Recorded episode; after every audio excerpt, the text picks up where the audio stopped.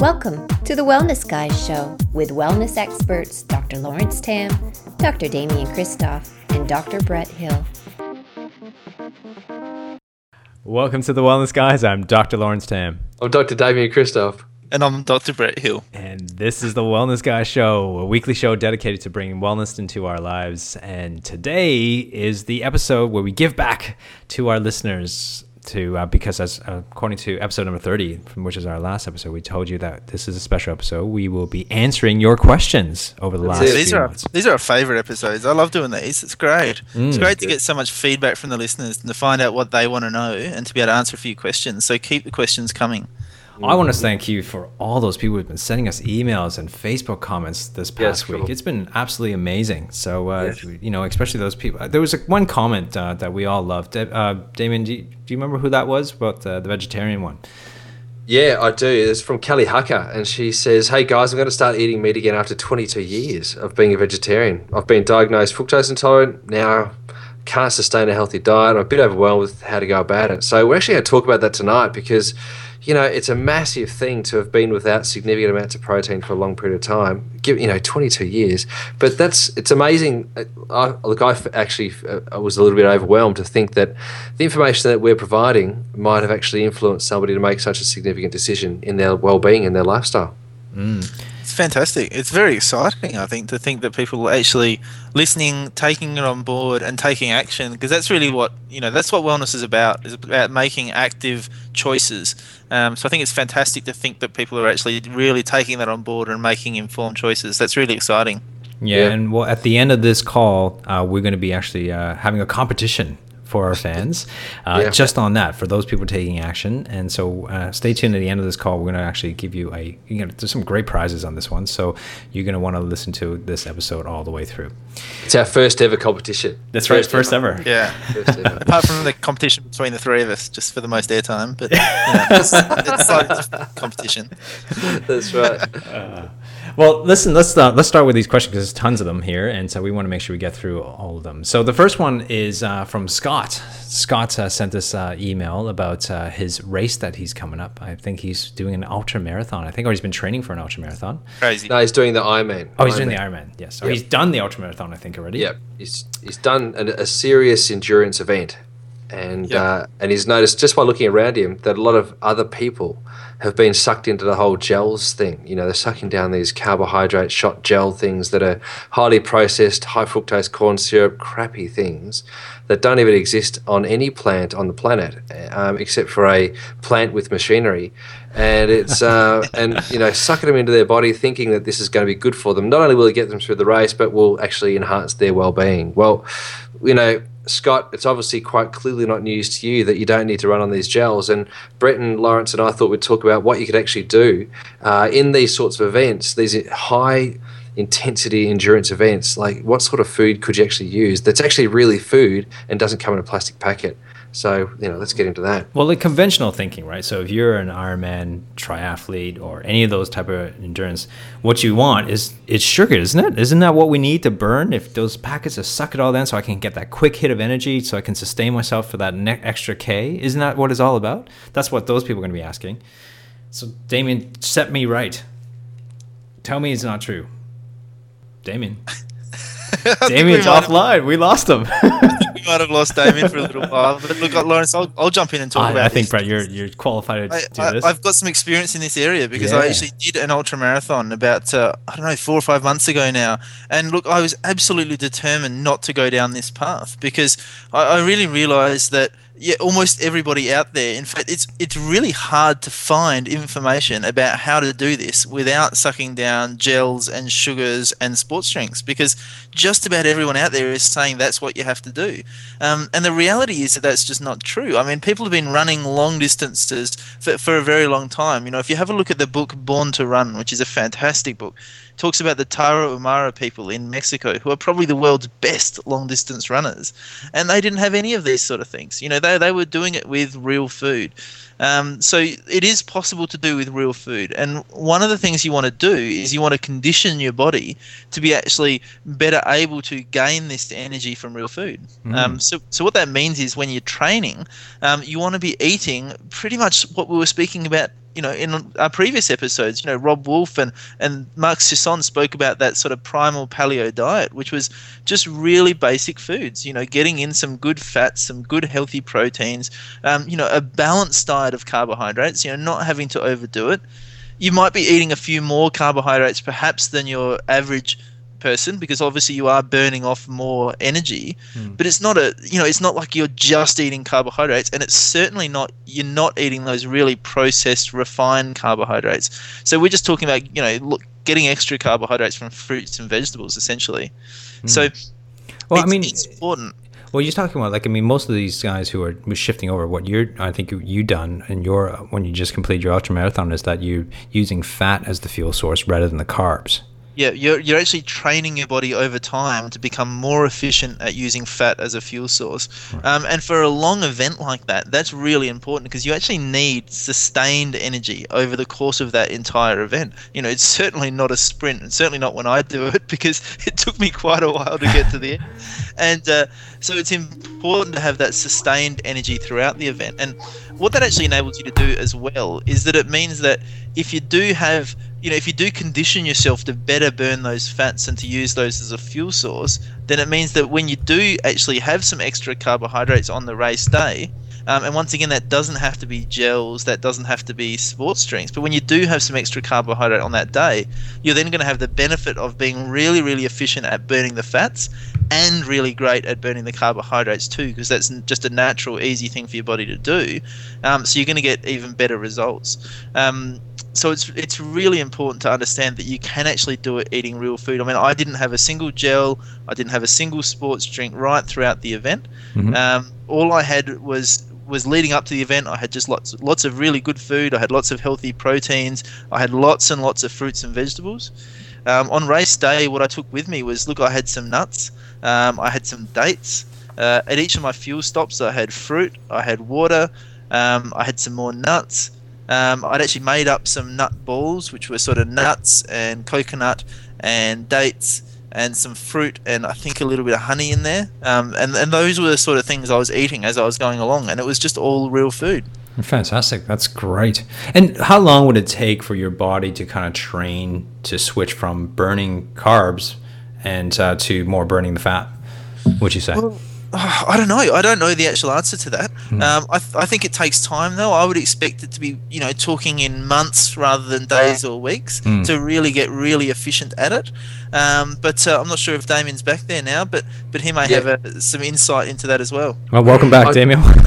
yeah, I don't know my internet just dumped out. Thanks, Telstra. That was great of you. Um, it just gave me another chance to, to talk about my ultra marathon and how far I am. Yeah, yeah, and Brett's yeah. taking over you on, on airtime now. How's that airtime? Is that airtime thing going on?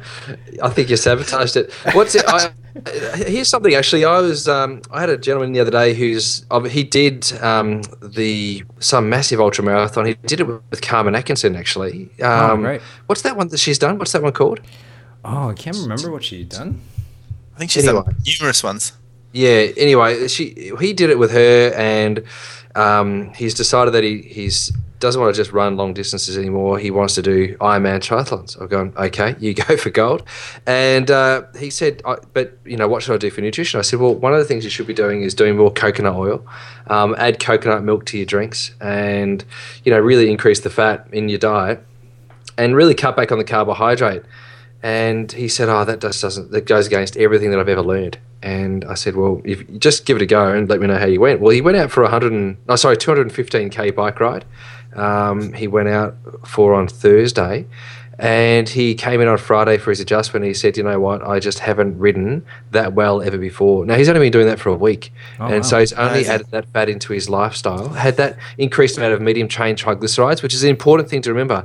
So because when we're talking about fats, you've got to get the right fats. It's not just you know, co- it's not. We're not talking cottonseed oil or corn flour oil or safflower oil. It's got to be good quality saturated fat. That's you know because it's it's slow burn, high energy yield fat, and it's got to be there for a long time. So you mean, you mean it's not a, you mean it's not a steak on a Barbie?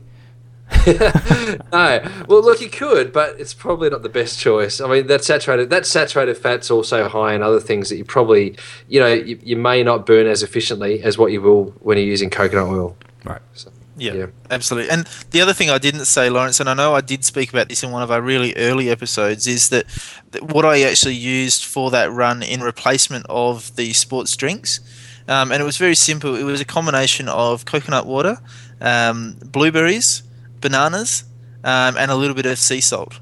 Um, and that's actually enough to give you all of those to replace all of those vital nutrients that you need, um, and to uh, yeah to give you those essential sugars and things that you need for your body to to replace those. So um, you know you don't have to go to a processed fluoro pink, full of sugar drink to, to get actually to get those to replace those nutrients that you need. What's So- worse is those fluoro coloured neon sign, you know, kind of drinks that start with, you know, letters that are only five letters into the alphabet. Um, uh, they're kind of they're not ideal from the point of view that they're one. If you if you listen to this in the states, they're packed full of high fructose corn syrup. If you're in, in Australia, they're they're packed full of cane sugar. But the um, they're packed full of sodium chloride, which is just table salt and that's not that good for you. So, and, and what actually we, what we do find is people still cramp up drinking those drinks. We also find out that uh, people and actually people actually dehydrated themselves and end up on a drip, even though they've been drinking these drinks because they don't necessarily provide the right types of electrolytes to the bloodstream. And so where Brett mentioned before you sea salt, you could use Himalayan rock salt, which has got a full spectrum of different types of minerals, including magnesium and calcium and boron, manganese, and all the other sorts of things that your body will actually go through. It's just not sodium and chloride that you're going to sweat out. Um, you're going to sweat out a whole lot of other stuff too. So, you know, make it broad spectrum, like Brett said. And um, and, and look, there are if you can't be bothered making up something um, as beautiful as what Brett just mentioned just then, then you can get some um, blends that actually do contain some magnesium and do contain uh, potassium on top of the sodium and chloride that actually in those drinks. So it's just the pre-bottled ones probably aren't the best way to go. Great. It's just assume Brett, you actually mix the, the that drink. I assume you Yeah. blended it. Yeah, blended it. Yeah, absolutely. and how much sea salt uh, would you put in? Not very much. Okay. Just just a just a small pinch. Just a pinch, yeah. Um, yeah, just really a pinch, and that's enough to get you that salt that you need. Okay. Well, there you go. A new uh, sports drink. We can call it the Wellness Guy drink and brand it and label it. I like So- it. Pa- where we get package it and process it. Oh yes, that's right. Let's not. Let's not. But Oh, uh, yeah. Bretto, can you write that recipe up on Facebook? That'd be great. Yes, Yeah, that would be really good. It'll go up. All right, so let's move on to the second question. Uh, this question comes from Kyle from Kiwiland, New Zealand. Oh, sweet as. Oh, sweet. That's sweet, Drew. Stop it, Damo.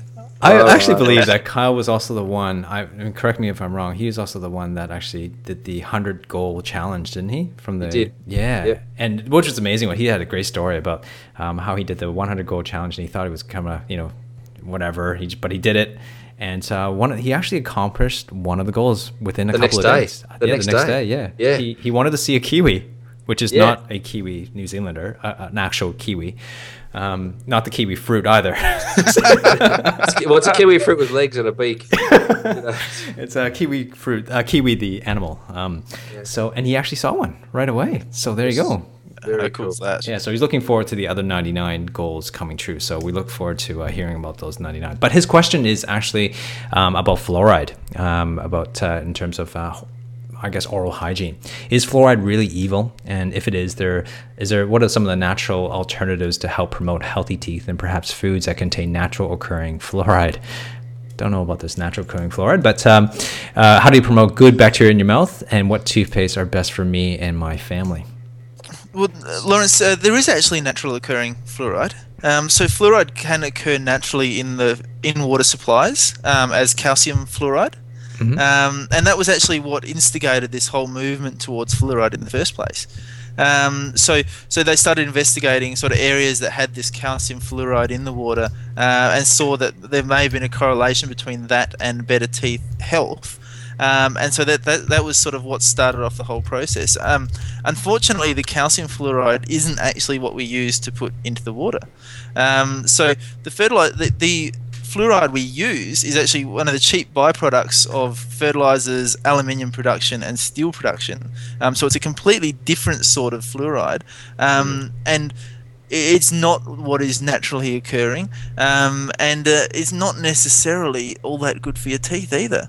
Um, so, you know, when you actually look at the, the the details around fluoride and particularly dental fluorosis, which is essentially a fluoride toxicity, um, it can actually have quite detrimental effects um, on your teeth. So, so the type of fluoride that we actually get is what's called silico fluoride, um, and it, it's significantly more toxic than the naturally occurring form.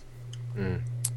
Hmm. Look, it's, it's a great point, and yeah, there's a lot of studies that actually suggest that fluoride actually really only just toughens the outside of the teeth. It actually doesn't make the inside the the is it the dent dent I, the I can't remember the name of what part of the, the tooth it is, but the inner part of the core, let's say it's the core, um, isn't made any tougher by taking extra fluoride into your diet. And um, you know, it, in fact, it may actually make it more brittle, and so that you you don't really want to have too much of it. And it's yeah, uh, that's all I want to say. Really, I just I'm going to stay away from it. I, I keep it away out of my diet. We filter it out of our water the, the other thing I want to say is that this is particularly important for little kids as their teeth are developing. Um, so, so little kids are particularly with developing teeth are particularly susceptible to dental fluorosis. So, you know, if you look at even at the government websites, which are usually pretty pro, pro fluoride, they'll actually say that you know kids under four or five just shouldn't be having any fluoride at all, which is quite ridiculous when you think that we're mass medicating this this drug into every single person's uh, water supply, regardless of their age even though we know that dental fluorosis at such a young age can have a really detrimental, detrimental effect on their development of their teeth.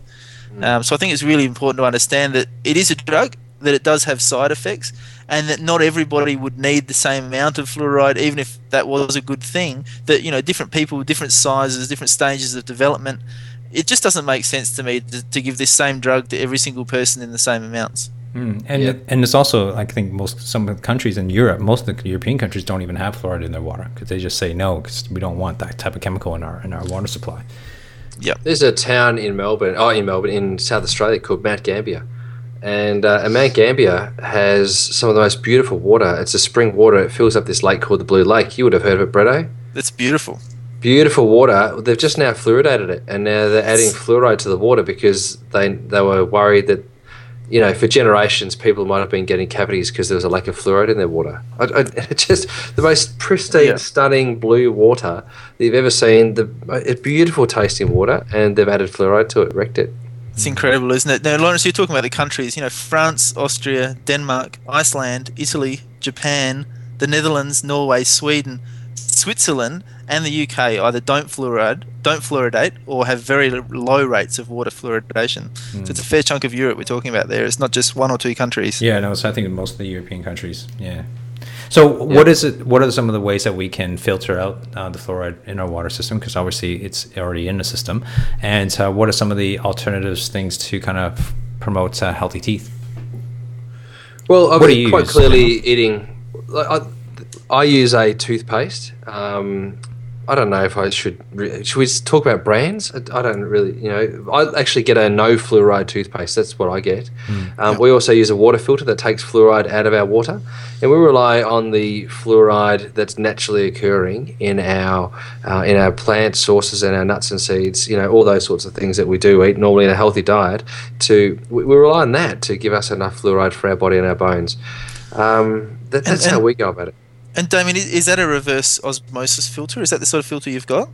Look, reverse osmosis is apparently the best way to get out all of the fluoride. We use a, a, a filter that sits on our bench top, um, and it says it gets rid of 95% of the fluoride in the water, and that's yep. the claim. And in Australia, if you make a claim like that, it has to be true. Um, yep. Otherwise, you're shut down and fined enormously. So I believe it to be true. Um, and I and, and, I use that, and, and, there's no water wastage, which is great with that particular system too. Whereas with yeah. reverse osmosis, there's quite a lot of water wastage. Yeah. yeah. So so look at our house. We're really lucky. We're actually on um, spring water. We actually have a well that pumps up to the back of our place. Um, so we don't actually have fluoridated water, so we haven't had to worry about you know going down the filter route. Although I have spoken to Damian that perhaps we should get our water tested and possibly filter it anyway. Yeah. Um, but we don't have the fluoride as an issue we need to worry about. Um, we do use fluoride-free toothpaste for us and particularly for the kids, which is very important. Yeah. And I think you know the biggest tip for us in terms of preventing dental decay is actually eating a healthy diet, not eating lots of processed carbohydrates and sugars. Um, so we're not actually eating those foods that are that are causing our teeth to, you know, have all the issues in the first place. Yeah. Excellent. Well, let's uh, move on to our third question. Um, it's this should be a very simple one. It's from Kate. Kate's uh, talked about she uses something called My Net Diary to track her days regarding her ratios with protein, fats, and carbs. Uh, but she doesn't feel that um, it actually fits the paleo primal diet, and uh, she wants to hear your take. And I know Brett, you kind of answered it on a personal email to her, but uh, let's talk about that to our listeners. Yeah, yeah. So I, I, had a little bit of a look at that particular diet, um, and look from what I could gather, just having a quick look at the website, there certainly did seem to be quite a bit of carbohydrate in that diet, particularly processed carbohydrates in sort of the breads and grains and cereals, which wouldn't traditionally fit in with your typical paleo diet. Um, I think it's important to understand that you know that there are variations of the paleo diet or the primal diet or the evolution diet or whatever it happens to be. You know what was getting eaten by um, you know paleo people in um, you know in Antarctica versus in America versus in Africa versus you know wherever it happened to be um, they were e- actually eating quite different foods and potentially even quite different um, quantities of each of the foods. So there was quite a bit of variation in regards to that. Um, mm. But you know, from the studies they've done to see, well, approximately what were those ratios? Um, the studies said that the amount of protein they had was about 20 to 35 percent protein. Yep. Uh, the amount of carbohydrate they had was about 25 to 40 percent carbohydrate, um, and about 30 to 45 percent fat. Now, mm. if you compare that to our, our Western diets, we see that the Western diet is only about 15 to 20 percent protein. So you yeah. know we're talking 15, 5, yeah, 5 to 15 percent less protein. Um, the Western diet has 45 to 55 percent carbohydrates. So you know 20 to you know, 15 to 20 percent more carbohydrates in our modern Western diet, and the fat is actually around about the same. So, so essentially, what we've seen is we need it. Well, we used to eat more protein and less carbohydrates, but if, if you sort of roughly stick to those percentages, and once again, it might be worthwhile just putting those percentages up on the Facebook page for people to have a bit of a look at too. Excellent. Right. Yeah, I just want to add to that just a little bit, Breno, because um, I, I, we have obviously done quite a bit of chat about the paleo diet, and as that, that it may even seem that we are absolutely 100% pro paleo. And look, Brett, you follow paleo, absolutely. Yes. Lawrence, you don't necessarily follow paleo, but you're heading more towards paleo. And I certainly, I, I'm not one way or the other. I, I actually probably stick closer to um, what would be something known more as the zone diet. So I, it's it's still paleo, I suppose, in its approach. I don't have processed carbohydrates really, um, but I'll still have um, some grains. Um, now, I don't. My cholesterol is still excellent. My health is excellent. Everything's still very, very good. And so I don't want people to think that you can't have any grains at all um, because you know the wellness guys are talking about being paleo. That's that's not the what, what we're suggesting. What we're suggesting is that you try and bump up your protein and you bump up your good fats and you take down some of your carbohydrates in your diet. So the ratios by which I promote uh, in the talks that I do would be forty percent. Um, protein, 30% carbohydrate, 30% fat. That's kind of where I go. I like that sort of ratio, and that tends to work really well. In the Western Western world, the promotion of fat is around about 5 to 10, maybe 15%. So we, we're, we're told that we should try and keep our total amount of fat down to around about you know, it's really about 10%, and it's just not enough fat. So I think we should keep our fat up, keep our protein up, keep our carbohydrates appropriate, and the bulk of our carbohydrates should actually be coming from fruits and vegetables, and vegetables primarily. That's that's what I think. I just don't want people yeah. to think that we're only paleo. I, I think that's uh, that was the exact comment I was going to make is that you know we're not we don't all agree on the exact like one particular diet, but what we do agree on is exactly what you summarized is that we need to eat better as a whole society. We need to eat more fat, like good quality fat, and we definitely need to switch more from uh, the the carbs that we get from um, vegetables, fresh raw vegetables yeah. uh, as opposed to um, solely on grains because this is That's where it. majority of the, the diet and a lot of people forget like this is the thing with um, and this is as I'm making a blanket statement here and some of you guys were listening like they, you know they do really well in their diets but a lot of people a lot of my clients when they say when we say vegetables you know what their vegetables intake is is mic or frozen food think it's frozen, and- yeah, or potatoes yeah. or microwave food, and that's not necessarily what we're talking about. We're talking about raw, fresh uh, foods. It doesn't have to be organic. Like you know, just eat some raw stuff, and that's what we want to uh, pr- promote is the healthy eating, uh, the way we're meant to be. Yeah. Yeah, absolutely. All right, we must move on uh, quickly to a couple other questions here. Uh, Debbie Kendrick talked about interval training. She is training for uh, Mount Kilimanjaro. So uh, she has a great question you. about uh, regards to um, her lung capacity and how it will interval training help her achieve her goal.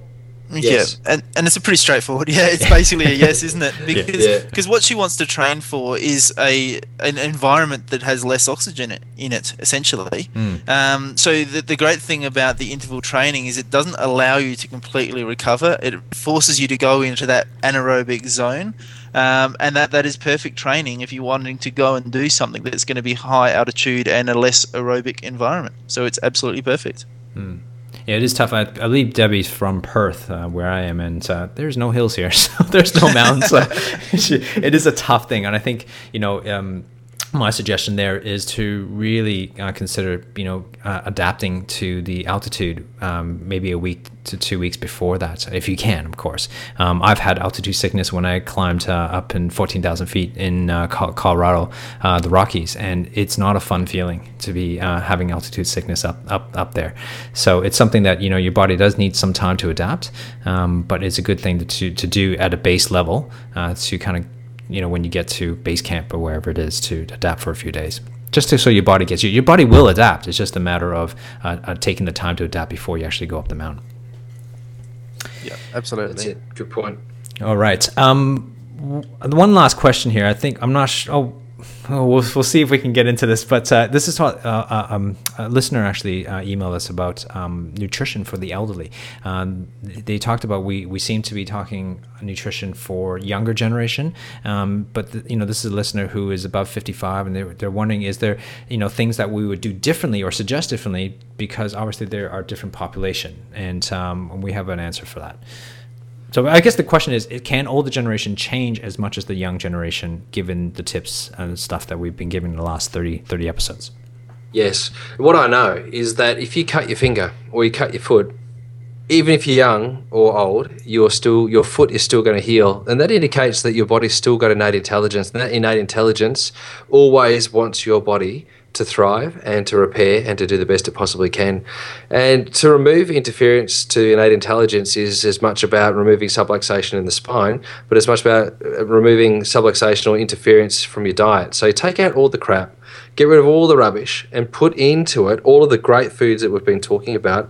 And wherever your base is, that's where you're building from. So regardless of your age, you could still come from a bad or a low base um, you may be older and come from a better base than what somebody at 30 years old today is actually coming from. So age may not have um, a significant part to play in your base and where you're actually starting from. So, from a food point of view, all of the information that we've spoken about so far um, in our podcast have, is appropriate for anybody at any age. It's absolutely 100% appropriate. What you do need to keep in mind, though, is that there's a number of physiological things that will take place within the body as we do age and as our cells start to, um, I suppose, decrease their ability to retain form and tone. And one of the things that I think is key, and Brett will probably add to this, and Lawrence may add to it as well, is that as we get older, our stomach acid decreases. And it's estimated that by about the age of 60 years old, our stomach acid levels have dropped down by about 60%. In other words, we now can't digest our proteins, our fats, and our carbohydrates. Um, as efficiently as what we need to be able to. So if you are coming you know from a low base and you're a little bit older, then you need to increase your stomach acid levels, and you can do that by adding lemon juice, apple cider vinegar, or even some betaine hydrochloride um, capsules or tablets into your diet. Now, there's other nutrients that perhaps you should actually consider taking, um, and I think that we're going to run out of time to actually talk about that tonight. Yeah. So I think on that topic, I think it's just what you said first of all, Damian, was really important for people to understand is that it really doesn't matter where you're coming from. It doesn't matter what your age is. That you know, introducing some you know some basic whole real foods into your diet is going to be a good thing. Doing some exercise is going to be a good thing.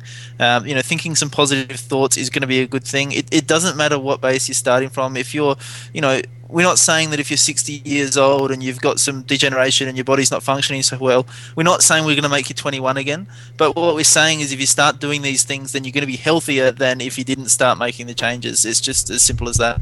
Mm. I think we may, you know, consider doing a, a, whole episode on this. But my last comment on that that thing is that, you know, it is moving. Wellness and health is not a destination it's a process. It's a process of, you know, it's a journey for all of us, and we can always strive to get better. And it's always change. As long as we're moving the, towards a direction of health and wellness, that's what we want to be. We just don't want to be moving towards a direction of sick a sickness because someone who is could be really sick, you know, quote unquote, but moving towards the direction of health and wellness. I'd rather be that person than someone who's you know heading towards sickness the whole time, and yeah, know, and no matter where what point on that line they are. So, all right, so well that's the end of this episode. But remember, I, we told you there's going to be a special um, prize or a competition, I guess. Uh, Brett, would you like to introduce our first wellness guy competition? Absolutely. So the first Wellness Guys competition is very simple, um, and essentially it's because we've enjoyed the feedback from all of our listeners so much uh, that we'd love to hear more of it. Um, and particularly, what we want to hear from people is what changes they've made as a result of listening to the Wellness Guys, um, and how those changes have affected them and how it's affected their life. So we want them to do this in a very specific way. We'd like them to go onto their own Facebook page and put a post on their Facebook page outlining what changes they've made listening to the Wellness Guys um, and how that's affected them in their life. And we want in that post for them to tag the Wellness Guys Facebook page. And that's really just so that we see it because as soon as it gets tagged, we'll get a message saying that somebody's talking about us. Uh, and so what we'll do then is um, out of all of those entries that we get, we're going to go through and we're going to find the person who's just made the best changes or who's got the best story. Um, and what we'd actually really like to do is interview them for one of our podcasts because we think that'll be a really fascinating story. Um, and we've also got some prizes that we're going to give to that person. So um, I'm actually going to donate uh, a signed copy of my book. Um, Damian, I know you've got a prize lined up as well. Yeah, uh, I've got a new breakfast cereal coming out. It's called Forage, and I'll be donating two bags of forage for the winner. Brilliant. And Lawrence, you've got something to donate as well. Yeah, I've just come up with a new program um, called the 30 Days to Wellness, and uh, basically it's a program that you watch 30 daily videos, uh, five minute, five minutes and 10 minute videos uh, to move towards wellness. So that's a um, 30 day program.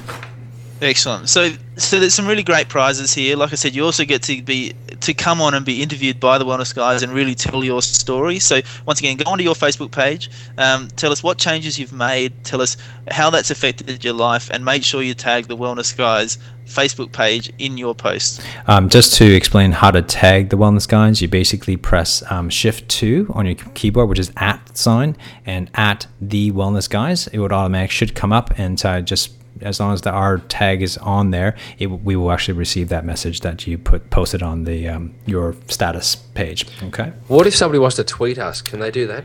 Sure can. Yeah, yeah you can absolutely. tweet us. Uh, we're at Wellness Guys, or you can. Um, t- yeah, I think it's at Wellness Guys. So uh, that's our Twitter uh, feed. All right. So go ahead and start doing that on your uh, status uh, page and also on Twitter. Um, you know, thank you very much for everybody who's been spreading the word. We've had people telling their friends and family, um, forcing it upon them, making them listen in the cars on the Wellness Guys, and they're also making some changes. And really, thank you for taking action. That's the most important thing for us that you're taking action so that we can actually start helping people and, and you know become models for other people to change their health and wellness. So uh, make sure you so you want to say something? I was just going to say absolutely. Like it's really exciting for us to hear these stories of people actually making changes and actually getting results, and you know that that really inspires us. So thank you for that. Right. That was just airtime. We're this. They're fighting for position. All right. Well, join us each week on thewellnessguys.com. Leave your comments below this episode. Tell us what you think, and maybe tell us, give us your questions. We'll answer them on a uh, future episode, and we also personally answer uh, questions and emails. So make sure you do email us. Uh, make sure you follow us on Facebook and Twitter.